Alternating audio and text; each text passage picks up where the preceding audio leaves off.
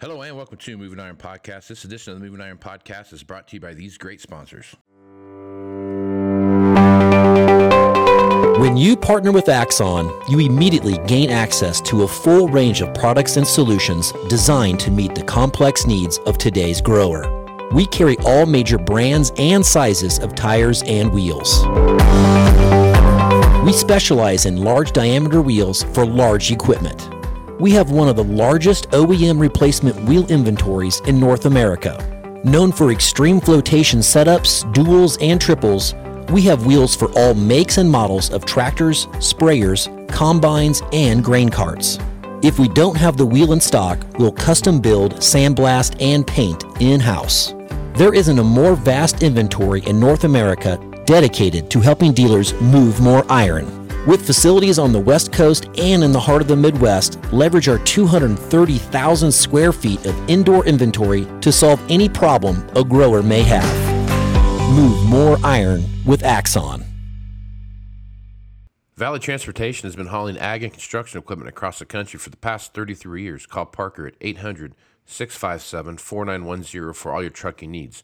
At Valley Transportation, our goal is to help you reach yours. No matter how you buy your ag equipment, whether it's from a dealer, an auction, or a private party, AgDirect can help you finance it. You can even apply online at agdirect.com. Learn more about your financing options at agdirect.com. TractorZoom has access to over $20 billion in heavy equipment sales data. TractorZoom's Iron Comps is the industry's trusted solution for transparent equipment values and auctionable pricing insights. This podcast is brought to you by Anvil AppWorks. The Dealer Connect CRMI app with integrated inventory management is an affordable Salesforce-based solution for your dealership. Create connected customer experience and transform how you work. Moving higher in the 21st century. Hardworking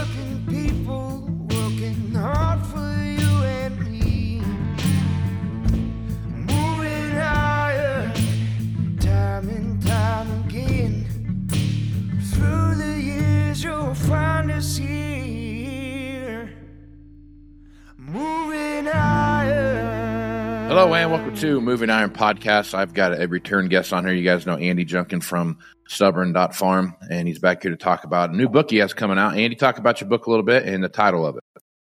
Um, it's called Stubborn, and it's how to stop being stubborn, uh, uh, how to stop being stubborn with each other and start being stubborn with the habits that make your farm and farm farm, farm family successful. And essentially, um, I'm just releasing it today. This is actually the first podcast I've done on this. Dropping it. I really appreciate you doing it.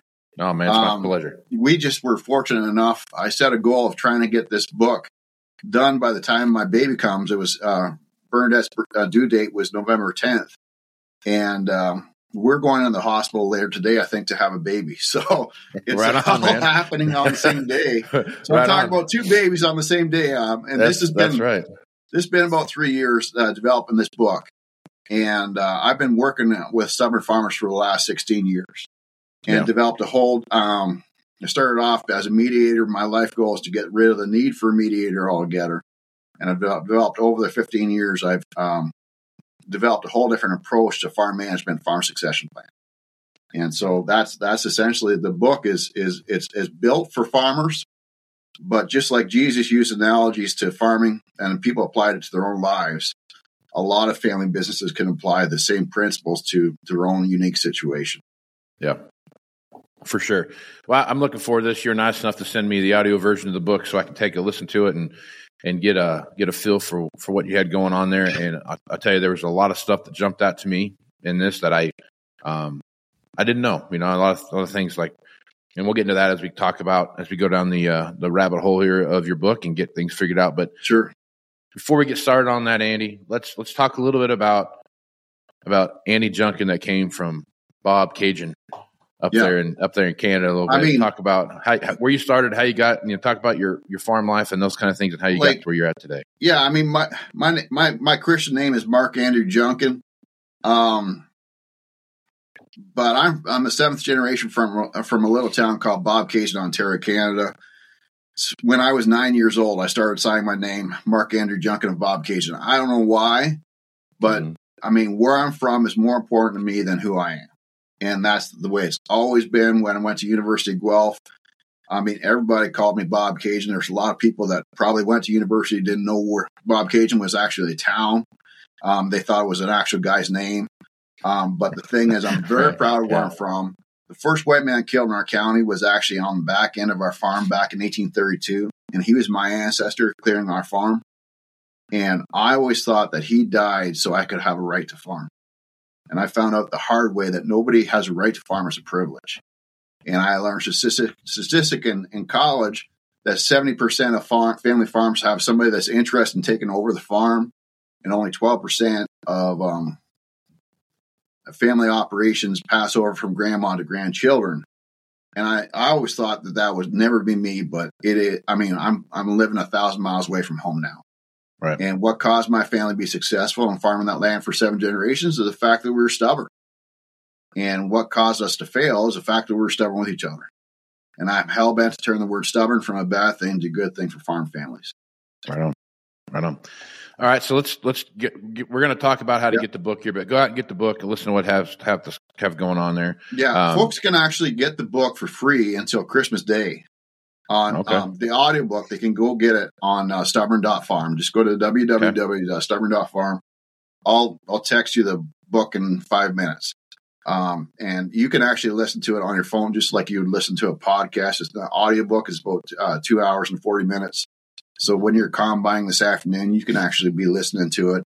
And by t- and, and by tomorrow night, you can change uh, text it to your to your family members, and you can just completely change how things are done in your operation after this. Right on. Right on. So do that. Go out and listen to this book. Uh, Sure. A lot of good information in there. Um, so let's start at the beginning here. You you you get a your mom. I'm going to start with this. Your mom kind of gives you a, a kind of a heads up. that The farm's in trouble and says, "Hey, you need to go to college and figure out how you're going to save the family farm.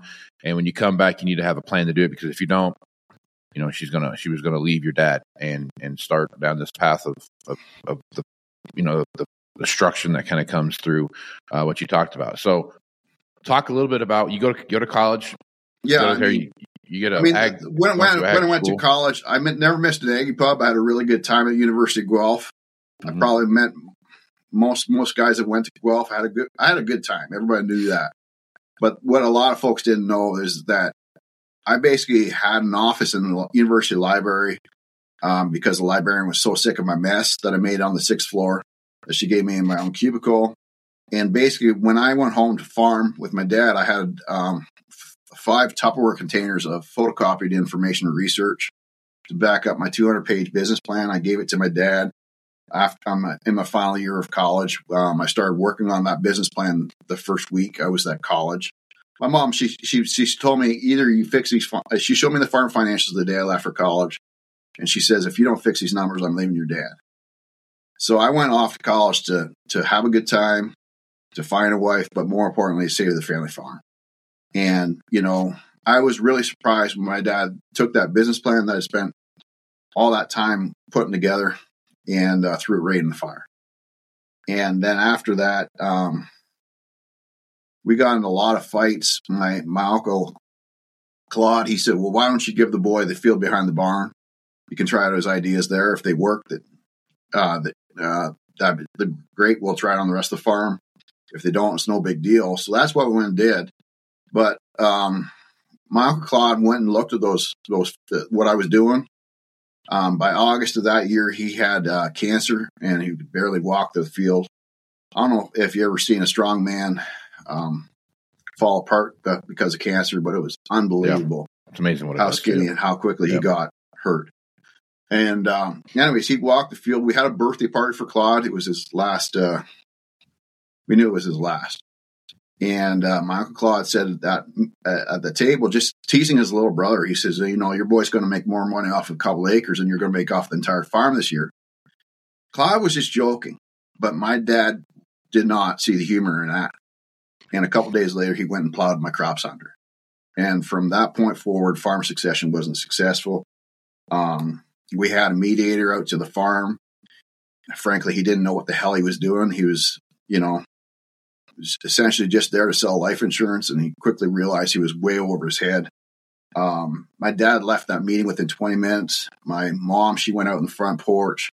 She yelled at my dad, "Do not buy any more farm equipment until you've got a son, uh, a business plan with your son." And uh, he went off to an auction sale, and he came home with a he bought a manure spreader, and he came home with that manure spreader. I guess you could say the shit at the fan. and, so my parents actually, it's a kind of shitty story to tell, but my parents got divorced over a manure spreader, right? Right. and um, shit hit the fan one day, I guess you'd say. So um, essentially, I've been turning shitty situations around ever since. And there was about a decade period where I was completely lost. I mean, I was more worried. I should have been focused on getting married myself. Um, but to me, I just couldn't see, I just couldn't fathom, you know, having a wife and kids without the farm.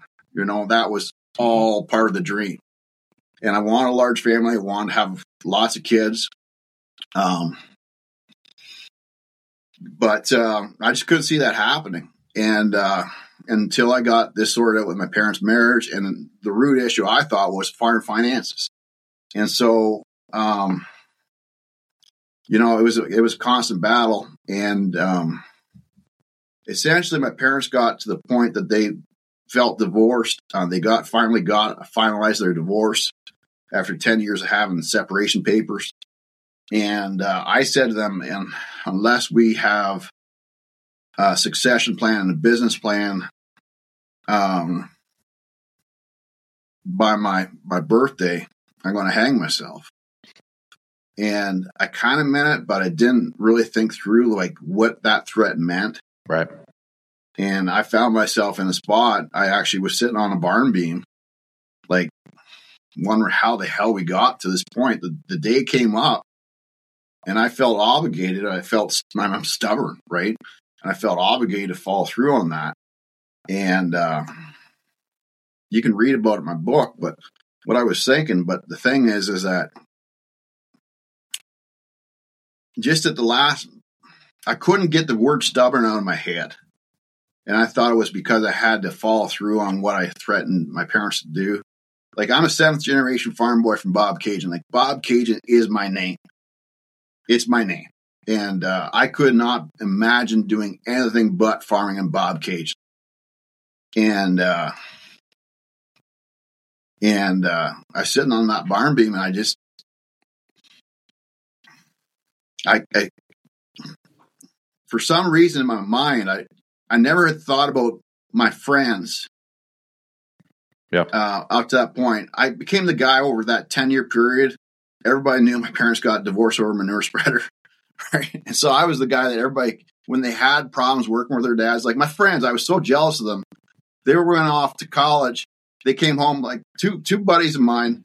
They spent the night before our farm project was due, when which is where when we wrote the business plan. I put a thousand hours in that business plan at least, and they spent the night before it was due, and they they both copied off of each other. They and they had matching pig barns. They built in 1996. The dad's financed. Their dad's bent over backwards to get them into farming, but at some point in time, you know, they all came to me frustrated working with their family. And for some reason, I walked away from that barn beam. I always thought my, my destiny was to carry on a seven generation family tradition. And I felt really cheated of that destiny. But on that barn beam, when I was sitting on a barn beam, I, I realized that my purpose in life, I don't know, is to save family farms. Yep. And so I've never been back to Bobcaygeon since. And until my boys spread my ashes on the, that dirt, um, I'm going to try to save as many family farms as I can. That's very noble, man. So that's a that's a great story. Like I said, you know, go get the book, Stubborn, check it out. There's a lot of good information in there, a lot of good stories. And I think the thing about this too is if you're listening to this, these are all farm um, farm stories, farm management stories, those kind of things. But if you have any kind of a small family business, this stuff all translates to that. So check it out. It's, it's well worth your time. All right. Yeah. You had a startup for a little bit, and you after Yeah. college started that up a little bit. It sounded like it was a pretty successful business for you. Um, Yeah. But you kind of keep getting pulled back to the farm. Talk about your startup a little bit. Um, it was called Isofarm, and basically we um, I, I mean, basically, I started in the backseat of my car. Um, I slept two winter. Uh, I slept the winter in two sleeping bags, and uh, basically, I didn't own a computer. Um, I used the University of Guelph's computer, so I'd like to thank my alumni for being, uh, uh, all I had was a library card at that Right. time, but I used Yeah. it, and uh, so I'd, I'd actually uh, spent a winter and finally got uh, venture capital um, to be able to get a quarter million dollars in financing, and uh, four years later, we we had 15 employees, um, had five guys full time, um, a couple PhDs, and a couple engineers, um, uh, software engineers working for me. And we had the next what everybody thought was the next best thing. And uh, unfortunately, well, fortunately, for, unfortunately, I sold one percent of my stock. I had 68 percent of the stock in the company. Um, I sold one percent in order to be able to buy a car because essentially my, my my friends took my other little Hyundai accent for for a crop tour that didn't didn't survive the tour, so we had to buy a new car. Right. But Yeah. the thing is, is that uh, um, yeah, I I my dad seen that uh, seen that I bought a car with one percent stock. At that time it was two thousand four, and uh, two thousand three we had the mad cow in Canada, and so Yeah. beef prices were extremely low. And dad asked me to come home and uh, said he was going to sell the farm unless I came home that afternoon. So I just walked away, right? And uh, it was basically my company was worth nothing, but it didn't matter to me. All mattered was, you know, the home farm, right? Yeah. That was that goes back to family of 1832. I didn't want it to go into real estate, and uh, for for building houses. I mean, I wanted to carry on that tradition, but you know, as soon as my dad found out that my stock was worth nothing, um, literally left me on the side of the road, and uh, unfortunately, we just had that continuously for about 10 years. We had that bickering and uh, you know there was nobody my cl- uncle claude died. And uh, i asked my cousins to step in and talk sense my dad. I asked it. And and nobody cared. And i had when i left for college there was 18 herds of cattle left the county that that year everybody was saying there was no future in farming my my guidance counselor, my high school principal, sat me down and said, "Do not go to agriculture college. There's no future in farming." And I was really hurt that my my my cousins didn't care about enough about carrying on the family name and family traditions to to stick their neck out for half an hour to to talk to my dad. But you know, because there was nobody there, um, sometimes people over the last 15 years haven't always been nice to me. Um, I don't want to say that night, but when, when you get into, uh, but, but I knew that I couldn't leave the farm unless, you know, I was, I understand that there was a need, the need for somebody like Uncle Claude to step in and help uh, everybody understand each other's perspectives. And so that's, um, that's what I've done for the last 15 years. And I've helped a lot of farms in 22 states and five Canadian provinces as a result. But I'm most proud that we, we've kind of developed a whole different philosophy, and that's what's in this book. It's it's hard for me to explain it to a person in, uh, over the phone in just a five minute conversation. Um, so that's why we developed this book is is that so that you can get a philosophy in, in the course of an afternoon on your own while you're driving a combine. Yep. There's a uh, one of the one of the really unique things that sounds like here is that your your Uncle Claude sounded like a like a sweet man, and he was a very level headed awesome. person that could really see the forest for the trees, and, and, and was really Every everybody Good. needs that. I Yeah. mean, the thing is, Casey, is that I am certain with my. I mean, actually, I'm having my fourth boy today. Um, you know, I think Bernadette's saying that she's got cramps. We were supposed to have a baby on Friday. Um, it was the due date, but it should be. It might be today. Um, we're going to the doctors after this this podcast to to go uh, sort uh, see what's what's going on. But the thing is, is that I am certain at some point in time in the future, with my own boys, we're going to not be able to see eye to eye. well, we're going to need yeah. somebody like Uncle Claude to help us understand each other because the temptation's always there to talk over top of somebody instead of listening to each other. Oh, sure, yeah, And and what what the book is all about, like stubborn can be a good thing, it can be a bad thing. And the thing is, we got to get stubborn at actually listening to each other, not not. And and I think that that's the essence of the book is that, you know, um, you got to be stubborn at sticking through tough times. You got to be stubborn at sticking to your values. You got to be stubborn and actually listen to your partners, and even though you're tempted to talk over top them and not listen to them. Yeah. And that's the essence of the book: is how do we turn stubborn from a bad thing to a good thing? Yep. So that your family's still farming 30 years down the road. Yep. So I think you bring up a good point. We're going to get into this here. You know, I listen to to Jocko Willink stuff all the time, and I I'm a big Yeah. fan of what he's got to talk about. He talks about you know checking your ego and those kind of things, and and really walking into a situation with your um with your mind open, right, and understand what's Yeah. going on. And he he talks about you know the best laid plans sometimes are the ones that if you put you know if you, if your dad would have came to you and said all right andy here's the deal. This is uh you're going to figure this out and we're going to we're going to run with, with your plan right? Now your plan could come back and it could be the most cockamamie bullshit on the planet right and whatever else. But the thing about that plan is you're never going to set up and stand up and say hey you know what?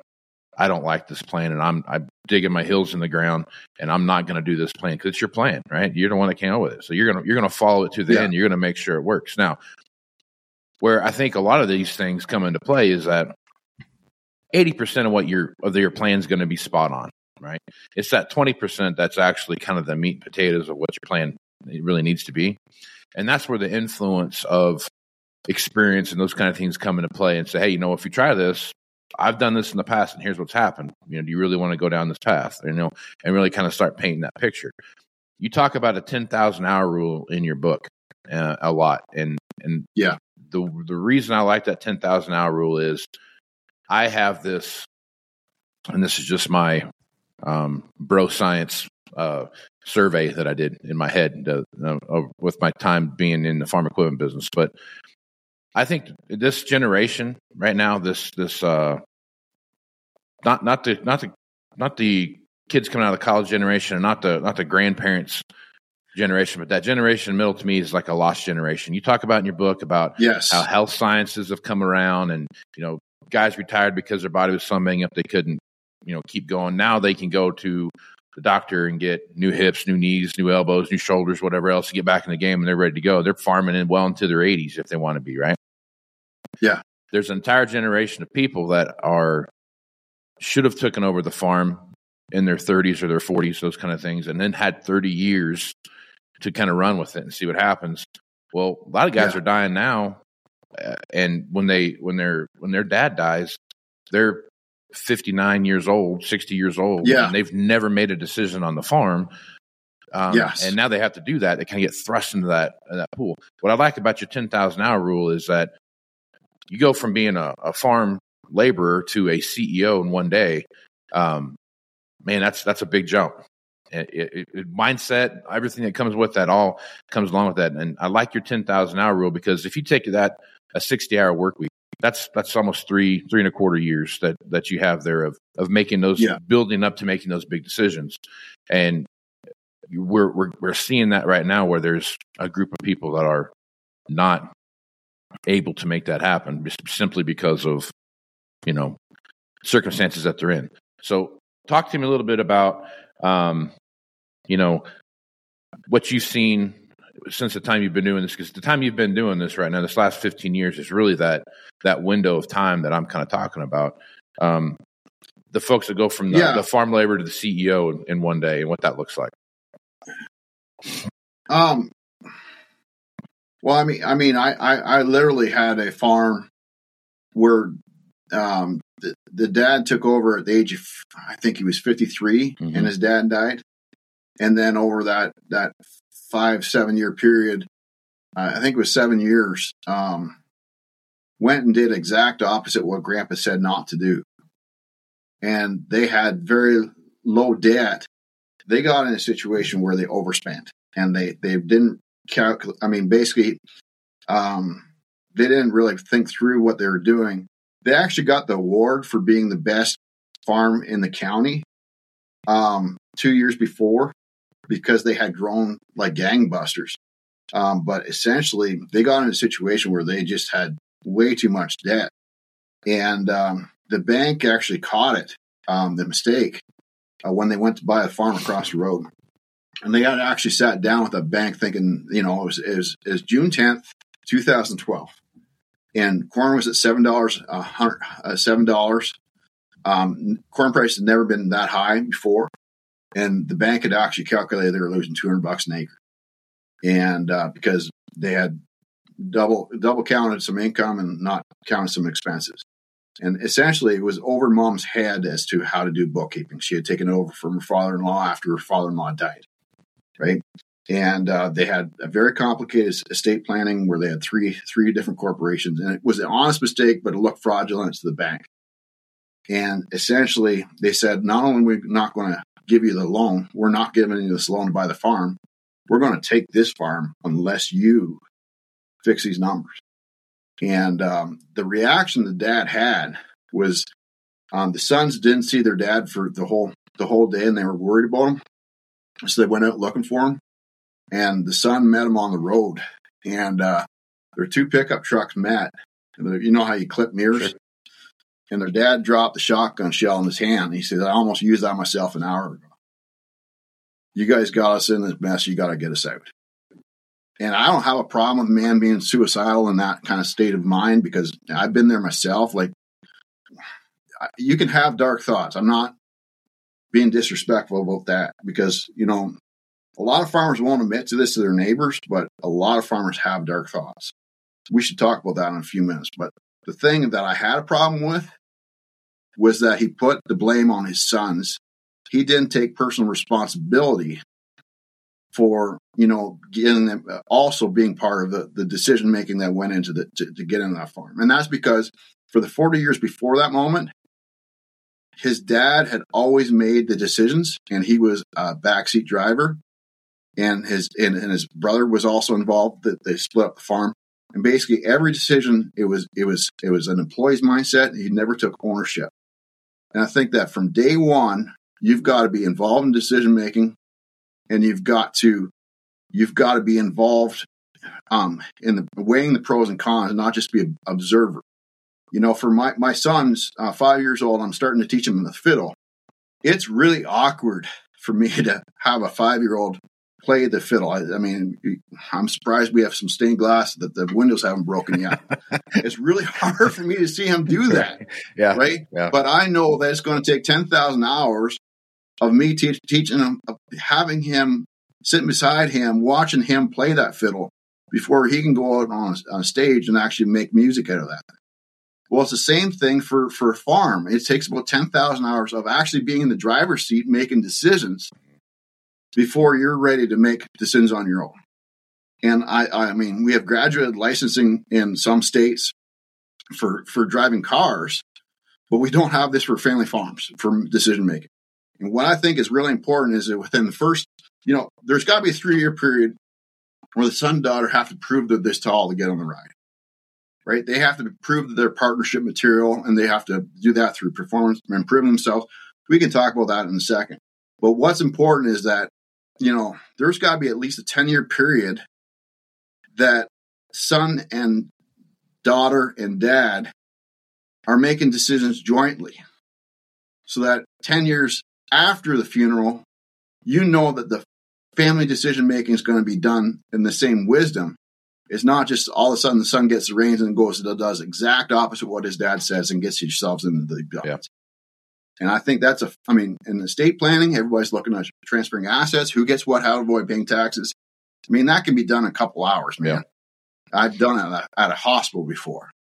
But how to transfer management wisdom, that's got to start from day one and we are failing. And as a result, we have so many farms failing that took generations to build. You know, this is no longer a situation. You know, back in the 80s, if you made took over a farm and you made some mistakes, you could go drive a school bus for the winter to subsidize the farm's income.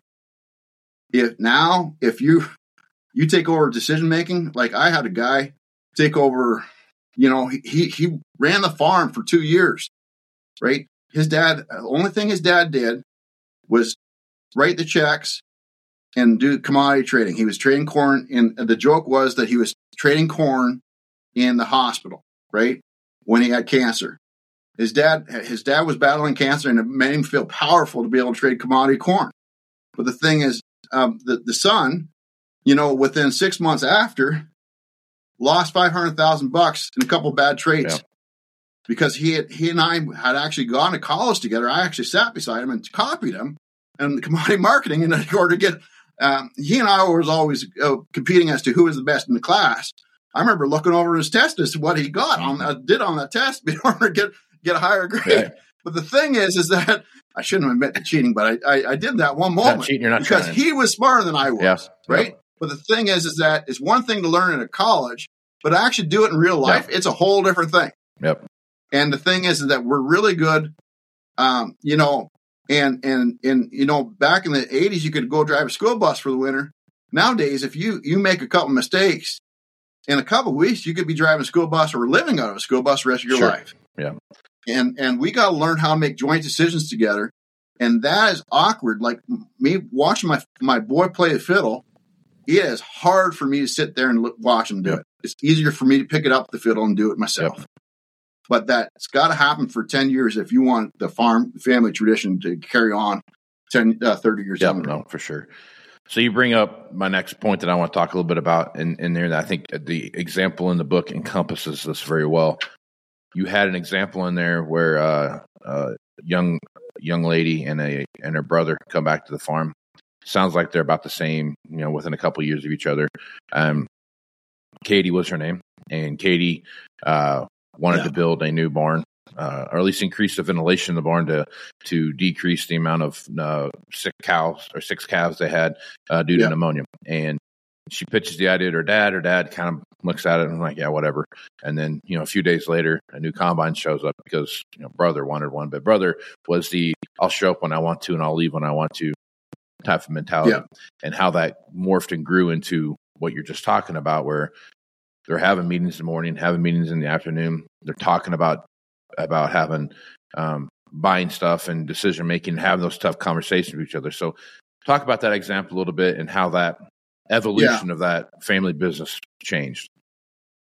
Well, I, I think the thing about Katie, you know, there was she was dealing with, with some chauvinism, right? And and her dad was very progressive, and compared to a lot of other farmers I've seen. But you know, we have five thousand years of chauvinism, so it's hard to get past Sure. you know mental barriers, right? Her dad would, I mean, he would he would correct anybody that says Katie couldn't farm, but really he looked at her as his helper. He didn't look at her as his partner. And the thing is, when Katie had the idea about improving the calf barn ventilation, 22 years before her dad had built that barn, and at the time it was the state of the art in in the county, and they had uh, barn tours, and her dad was really proud of that barn. But in that 22 year period, ventilation systems had changed, and really there's some, some flaws with the design. Um, and um, but when Katie suggested that change, it was an insult to her dad, and her dad, I mean, her were really close, but you know, her dad looked at it as his daughter looking a gift horse in the mouth. And, and when my dad plowed down my crops, that's exactly what happened. My dad worked his ass off, and sure, the farm wasn't perfect, but it was there because he worked his ass off. And for me to t- tell my dad how to do things differently, it's, it was like I had an attitude of I'm smarter than you, right? And as a result, we started making some dumb decisions because we got into pissing mm-hmm. contests. Katie was having that problem with her dad. And the problem was that Katie's dad seen it as criticism what he was doing rather than the two of them brainstorming ways to make the farm more efficient. And so what I really think is important is from day one, that as soon as the kids come home to the farm after college and careers, that they start making joint decisions together that cost less than one tenth of a of a percent of what the farm is actually worth. So in their situation, the farmer's worth five million bucks. The rule I had was you can't spend more than five thousand bucks, but everybody's got to come to the table with an idea to improve the efficiency of this farm. And so that dad started listening to Katie's ideas. Like Katie wanted right off the bat to spend thirty thousand bucks on ventilation systems. We eventually did that after six months. But the first thing I got her to do was have an argument with her dad about trying a new type of teat dip. And what was more important was that they learned to disagree in a in a positive Yep. way rather than always bickering. Yeah.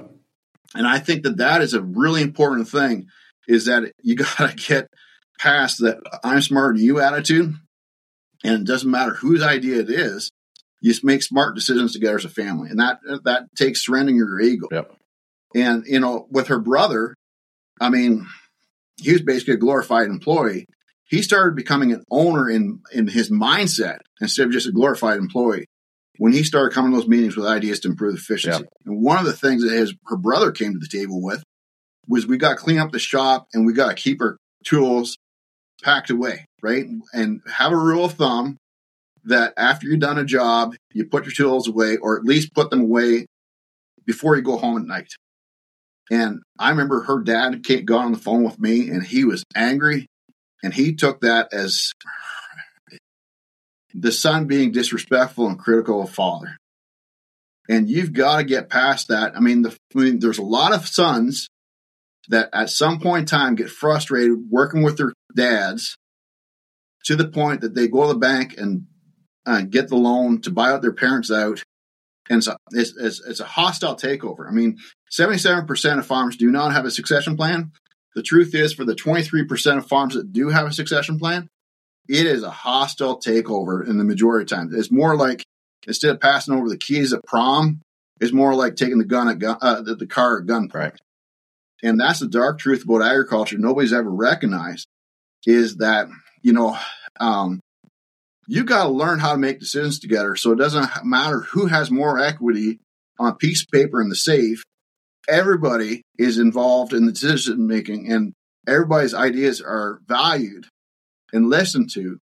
So it doesn't matter, and not based on who has more control or uh, owning interest in the farm. So the right decisions get made instead of uh, in this infatuation of always have to be right. Yeah.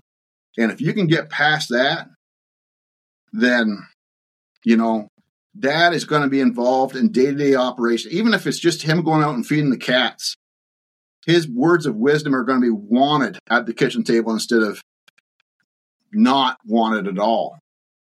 And i don't know how you there's a lot of men that would there's some people that want to go down to florida and retire and really that's that's fine but there's a lot of men and women in agriculture that would love to die with the work boots on and would love it that their opinion matters, even if they're not contributing day to day to operations of their opinion matters. And it's hard to put a value on that, but I think that's worth it. And I think for, for, you know, what's important is that you groom your gener- the next generation and, and the, your grandchildren so that the best ideas come out as a result of family discussion because, you know, everybody sees things different ways. And for you get multiple perspectives, it can help you see risks and problems and opportunities as well. And so as a result, your family's going to be making the right decisions and, you know, things are going to be right in your farm t- 30 years down the road. Yeah. So I thought kind of the one of the kind of one of the overarching themes that you hear a lot in, in your book is is how narcissistic behaviors play into people's um, abilities to to work together or not work together or see the forest for the trees in a lot of ways. Um, and I think you bring up a good point there where, you know, if anyone that listens to Dave Ramsey, he has this, this example where he talks about the powdered butt syndrome. And basically that means is, you know, if, if I, if I powdered your butt one time, I know more than you do. So it's hard for me to have that conversation with you about listening to Yeah. your opinions about that. And I, Yeah. I catch not that I have kids in my family business, but I mean I catch that stuff all the time where my kids will my oldest boy will come home and start talking to me about something they learned at school and I'm I mean my first reaction is who told you that? That's the most ridiculous thing on the planet. And but after you start listening to what they have to say and what it means, it makes sense. I mean some of the stuff does make sense, some of the stuff doesn't make sense. But Yeah. but at the end of the day, it's one of those deals where you talk about me to we in your book and Yeah. That decision making process of going from like you talk about with Katie and them is that it went from this is my farm to this is our farm. And one Yeah. of the I think one of the big hallmarks of that conversation was, you know, the uncle would have never thought about buying another another farm because they're too expensive and they're overpriced, this, that, and other thing. And one pops up and they have a, a decision, uh, a meeting about that. And it was actually a civil conversation about here are the pros and cons. If we did it, here's what it's going to look like, and here's what we can do. If, if it's the right thing for us, great. If it's not, great. And nobody had, uh, you know, had their had their dander up about anything when they were sitting there having that conversation, which I think shows a lot of uh, testament to what that evolution of that of that family went Yeah. from from blowing. But it took nine months of meetings. Well, yeah, So they had to have nine meetings before Yeah. that, before they could get past that, be able to talk about strategic decisions. Yeah. You know, I, and I think that, um, you know, what makes sense to me is that you have a monthly meeting for two years and, and try to keep the cap $5,000 cap on and be able to weigh the pros and cons of an argument about a teat dip Mhm. rate. And, and before, or, or in, in Katie's example, for instance, she talked about, um, going with uh, different input suppliers uh, than the local co-op. They, they could buy something online and buy it directly to the farm. And her uncle actually said, "Well, that's fine, Katie. Um, we can buy it directly from from the um, supplier, um, but then who's going to go out to the, to the field and actually give us agronomic advice?" And and um, you know, she learned wisdom that yeah, you might pay, you might be able to get something five, 15 percent cheaper from somebody else, but are they going to provide the service? And the, the, her uncle emphasized the, the importance of relationships. And I think that, that a lot of stuff like that, I mean, Katie was wise in, in trying to look for, think outside the box and look at things different ways.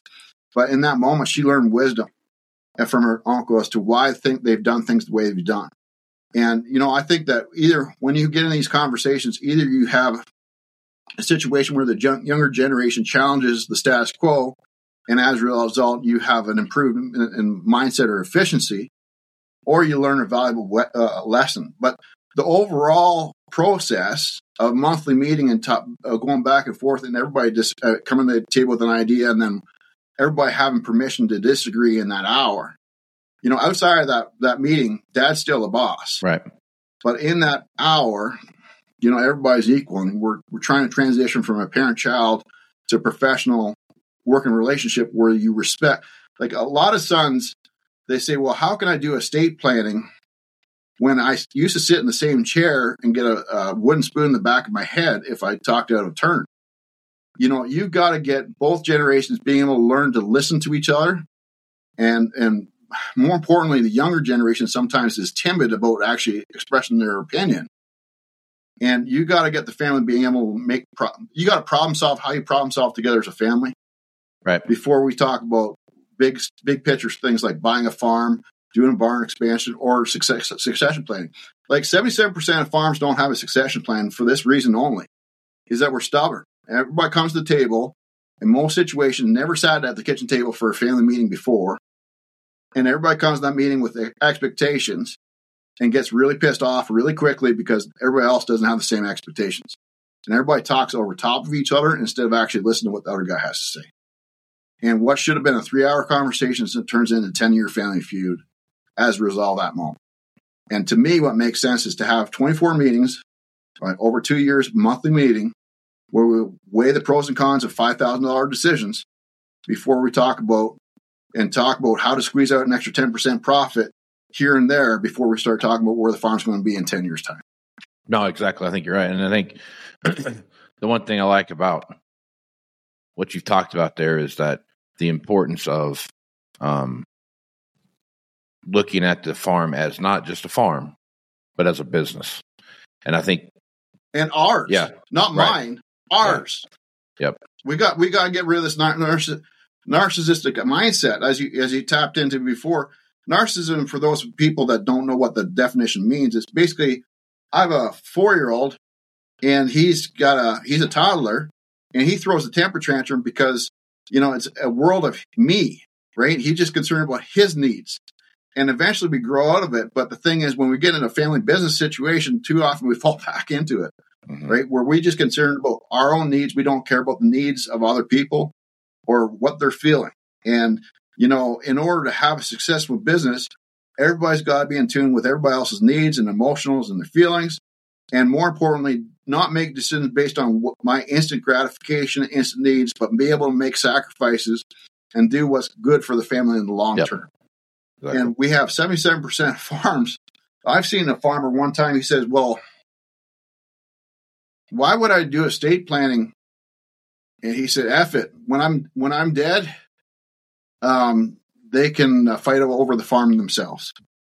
That's a narcissist, right? When he's only concerned about his own needs, Yep. He's not thinking about 30 years. Um, how's my great grandchildren going to be able to take over this this piece of ground that my great grandfather started? Right? He's only thinking about his own needs in that moment. And we got to get families stopping to think about their own needs in that moment and get everybody thinking about the long term. And, and if you can do that, you can have a successful business because that's what makes a family farm work. That's what makes a family business work is where we work together as a team towards towards an ultimate goal that takes generations to build instead of just moments to fall apart. Yep, for sure. For sure. All right, so let's let's look at one last thing here, and and we'll talk about this. You talked about relationships, and an example with Katie there. Uh, I think that was, and the reason I keep going back. I just want Yeah, to talk just just quickly here, Yep. Case. We don't have to get into it, but I have a whole chapter on narcissism and how to deal with a narcissist and narcissistic thinking that that folks I think uh, I've never heard anybody talk about in agriculture, Okay. and and it, you might find it interesting. But let's carry on to the topic that you were talking about. Yeah, no, there. I I read, I heard, listened to that part, and that was that was very intriguing. But, um, all right. So the reason I keep going back to, all right, here, get a good good pause here. So I get back. All right. So the reason I keep talking about Katie because I think that to me that there's several examples, but go read the, go listen to them, go read them. There's tons of good examples on there, but. Yeah. To me, that's what that, that's the one that kind of encompasses all the stuff that we're talking about here, right? Talking about narcissistic nature, the young you meet a we we start talking about the 10,000 hour rule all these different things start playing in Yeah. i think that that particular example really really really brings it together um, one thing i used to do when i was managing sales guys was i was very very keen on the fact of relationships right because it's really you're selling stuff it's a relationship Yeah. business i mean everything's the same the one Yeah. thing I wanted to make sure that everybody had a relationship with was not just the check writer, right? Not just the person making the decision, yes, but it was everybody on the farm that was a part of that that would sooner or later be a decision maker. And my my response to a lot of people, to the guys I worked with, was you're going to have a relationship with a guy that's dead, and the guy that or gal that's coming back in to run the operation now. You've had ten years to build a relationship, and she doesn't know or he doesn't know you from Adam, and doesn't trust you, doesn't understand you, doesn't understand the thing it is. And I've heard this more times than once that, well, that's the way my dad did it. This is the way we're doing it now. yeah. And I've heard there's that. a lot of green Yeah. paint. There's a lot of farms that were green paint, and as soon as the sun takes over, goes to red Yeah. paint. Just for that simple Yep. reason that they want they want to deal with a different guy than their local John Deere dealer because they want it to be their guy, not their dad's guy. And and sometimes dad's still in the situa in the in the in the background.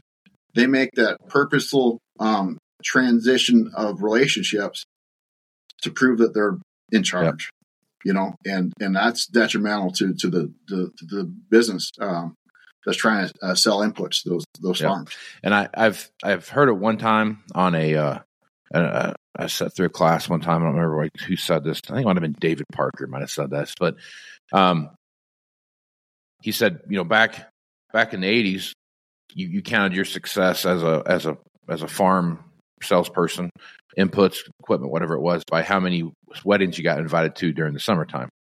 Now you have to look at it as how many Yeah. appointments do you have set with key decision makers on the farm, and it was the idea of who who you're sending. Just because you went to the to the wedding doesn't mean doesn't mean what you what it used to mean back back 20 Yeah. 30 years ago and i think that was a really cool analogy when you started thinking about how much the idea of we have we're running a business here right you won't you don't walk into your Yeah. banker and just sit down at his desk and start talking about you know the football game last night or you know the the weather or something like that these people on these farms are running multi-million dollar businesses that just happens to be in agriculture. And more and more of the mindset is going towards that.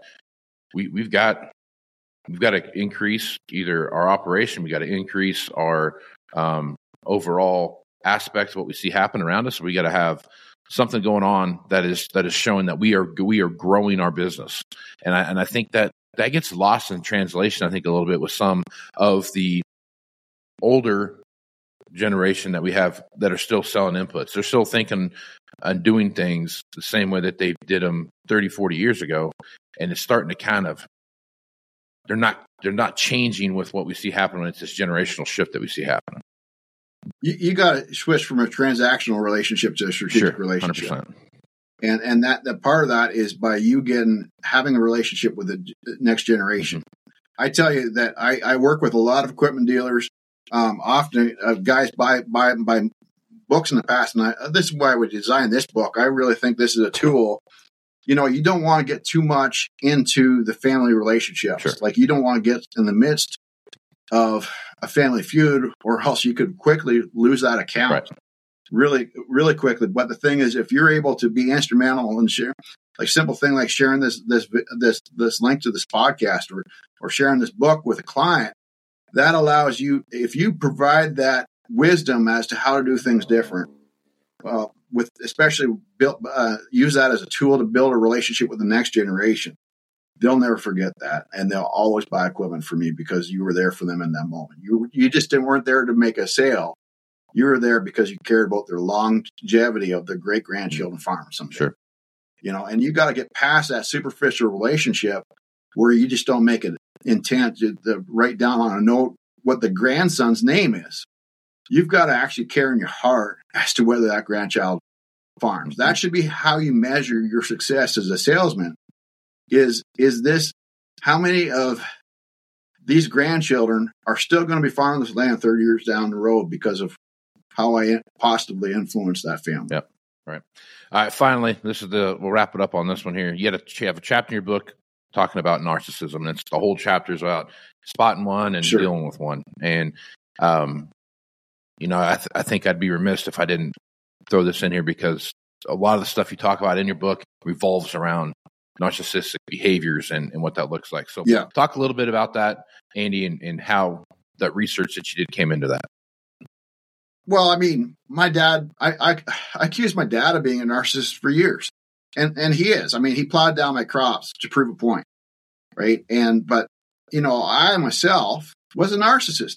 Right. We both were. And the thing is, when you're a successful business owner, you have salesmen come on your farm and they're basically there to, to, to kiss your butt. Right. Uh, you have employees. You say jump, they say how high. And we've got the ripe environment for narcissistic mentality where it becomes a world of you. Know, even what time dinner's on on the stove is based on your schedule. It's really easy trap to fall back into. Um, like I said, falling we, we go from toddlers to being mature adults, and then you know, especially in nar- when it comes to estate planning, we get really it's really easy for anybody to fall into that narcissistic mindset where you're just concerned about your own self interest, not think about the needs of others. And, you know, I was a narcissist at one point, and the biggest compliment I ever got from my wife is she was just blown away that I, I my friend had actually called me a narcissist because, you know, but it came as a result of 15 years of working with farmers that I seen falling in the trap of narcissism. Um, I had a situation. You could, I, I won't get into the details of the story, but the essence of what made me realize I mean, if you go to Udemy or any type of online form the essence of what psychologists these days recommend is is basically divorcing an individual, and they they feel that narcissism is something that that's like um, if you check uh, check nine traits on a box out of twelve, then you're a narcissist, right? You're diagnosed as a narcissist. I think that we all tend to be narcissists a little bit from time to time. You know, sometimes you're at a four, some days you're at a ten, Yeah. right? Sure. All depending on the uh, the circumstances, and especially when we get into estate planning and succession planning, we can be very focused on our own needs and stop thinking about our grandchildren's needs. And and but the essence, uh, and and really, when if you're a salesman listening to this, you know, getting a family to actually stop uh, farmers to stop complaining about their own interests and getting them to focus on the grandchildren is a game changer for the whole perspective of the future of the family operation. But I think that that narcissistic traits, like narcissistic traits, are like having a me first men- mentality, or lacking empathy, or uh, being exploitive or manipulative, or having an attitude of entitlement, or uh, shift and blame. You know, if we identify the ten traits of what what makes up a narcissist, and then ask ourselves, okay, how do we do an exact opposite of that? And how do we make that a, a foundation of our culture within our family business.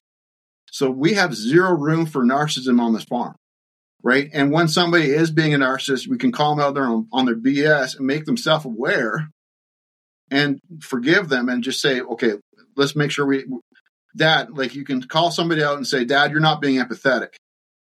And as long as you've had as a family an understanding, uh, discussion about what empathy means and how that's a narcissistic trait and how that's detrimental to a fa- family uh, uh, and a business's success, then dad understands what empathetic means and what the daughter means by that. And then he says, you know what, you're right. I'm going to try not to be uh, more empathetic uh, to understand your perspective, not just be concerned about my own. And I think that that's critical in shifting your mindset of a, of a team from me to we. Yep. And that can go for a family business, but also can go for any Sure. type of business. And just And I have uh, on on my website, I have basically um, a sign that I get a lot of families to hang up, and it's basically taking the five, the ten traits of a narcissist, and we we condense it down to five rules that mean exact opposite of what narcissism is. Like always be humble, empathetic. I'm going to just rhyme it off to you because I think it's so important. Always be humble, humble and empathetic. Always consider everyone else's needs, not just your own. Take responsibility. Always focus on problem solving root issues without blame or playing defense. Uh, three, never feel entitled to more than you've earned. Work hard to earn everyone's respect daily. Four, treat everyone with kindness, respect boundaries, and never take advantage of anyone. And number five, never need praise or be envious. Be grateful and daily appreciate everybody else's contributions. And if you can get a family culture that lives by these five principles, your grandchildren will be farmers someday.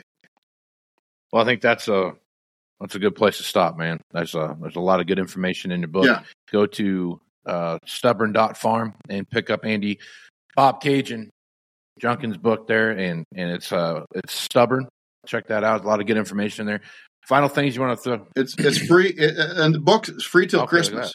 Christmas. So if if you like this podcast, share it with somebody else, and and share share the book with somebody else. Put it on Facebook and, or Twitter for all I care.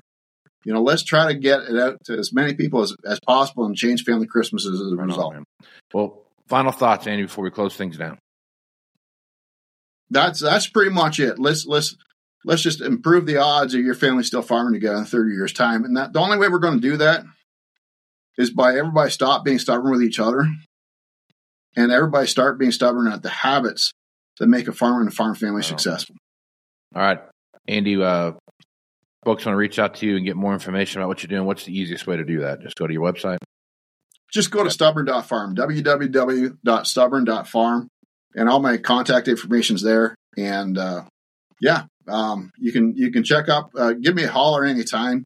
Um, I always like talking to farmers. So, um, you know, most of the time I'm just giving away free advice, but you know, I'm there to make sure your family's still farming together in 30 years time. And, you know, hopefully my, my, my, whatever my next son is going to be called, if anybody's got opinions as to a good boy's name, write in the comments below because, uh, we're a couple hours from now. It looks like we're going to be needing a boy's name, but, uh, it's all about your grand, hopefully, um, hopefully my, my kids can uh, be able to come out and play with your grandkids someday.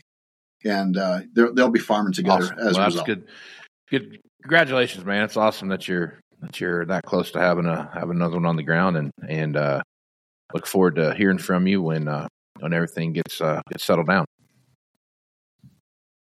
Appreciate that. Yeah. Thanks, thanks a lot, Casey. Right, really I'm appreciate Casey it. Seymour with Moving Iron Podcast. Check me out on Facebook, Twitter, and Instagram at Moving Iron LLC. Go to LinkedIn at Moving Iron Podcast. Check out the YouTube version of this over at the YouTube channel, which is the Moving Iron Podcast YouTube channel, and uh, go to Moving Iron LLC for everything Moving Iron related. You got some big big stuff coming out here over the next couple months, and uh, have that out there as well. Plus a new website, hopefully up here by the first of the year. So with that, I'm Casey Seymour with Andy, Bobcaygeon Junkin. Move smart, folks. When you partner with Axon, you immediately gain access to a full range of products and solutions designed to meet the complex needs of today's grower. We carry all major brands and sizes of tires and wheels. We specialize in large diameter wheels for large equipment.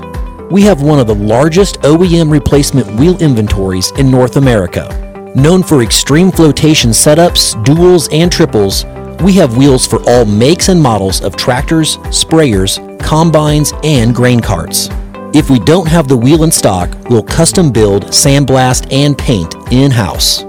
There isn't a more vast inventory in North America dedicated to helping dealers move more iron. With facilities on the West Coast and in the heart of the Midwest, leverage our 230,000 square feet of indoor inventory to solve any problem a grower may have. Move more iron with Axon. Valley Transportation has been hauling ag and construction equipment across the country for the past 33 years. Call Parker at 800 657 4910 for all your trucking needs. At Valley Transportation, our goal is to help you reach yours.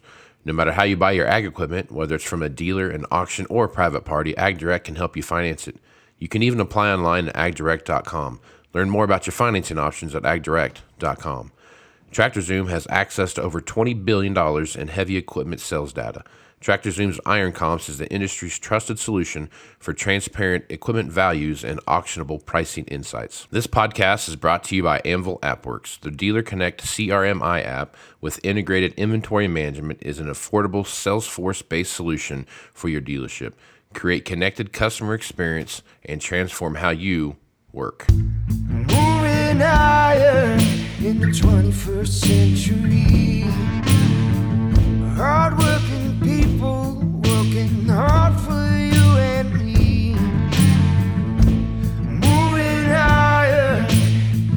time and time again. Through the years, you'll find us here, moving iron.